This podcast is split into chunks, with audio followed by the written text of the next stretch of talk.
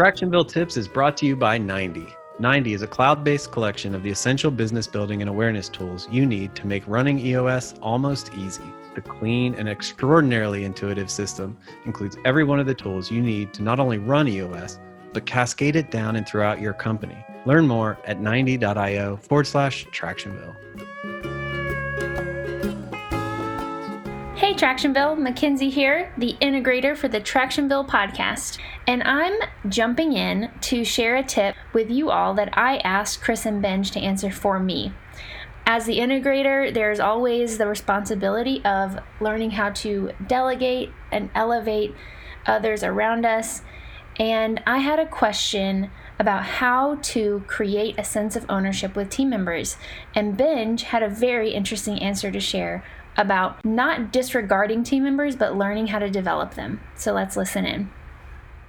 Uh, how do you go from you know team member asking what do you need me to do to i will take care of you know this this this i think about this for myself there are just certain people who have like a proactive mindset all the time Yeah.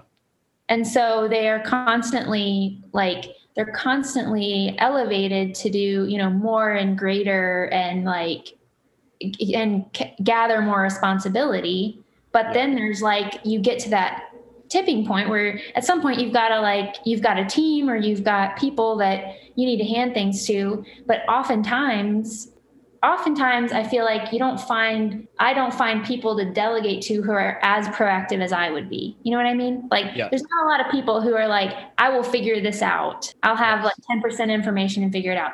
But i don't know how you like can you teach that?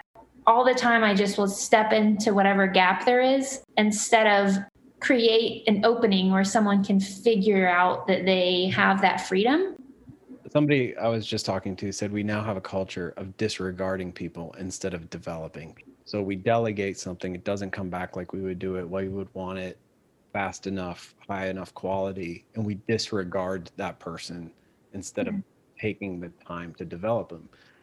The way that capable people tend to gain favor in an organization is by taking a lot on, getting it done well and quickly. And so they keep taking things on, they keep taking things on. Well, eventually that becomes a label on the person that their value is derived for from how much and how fast and how well they can get work done, which is a completely opposite mindset of how can I empower other people to get a lot of work done with high quality on time, you know, the speed aspect of it. And so you can't just teach it or learn it or adapt it or snap it or wave your magic wand. It is, it is a muscle, it is a retraining of your mind and your actions that when you say, yeah, I'll do that or I can do that, to say, um, yeah, my team can take that. I th- Billy would actually be great at that. And then it's your job in developing Billy to do it the way that the system, the company has has created the process for getting that done. That is that is the frustration of moving from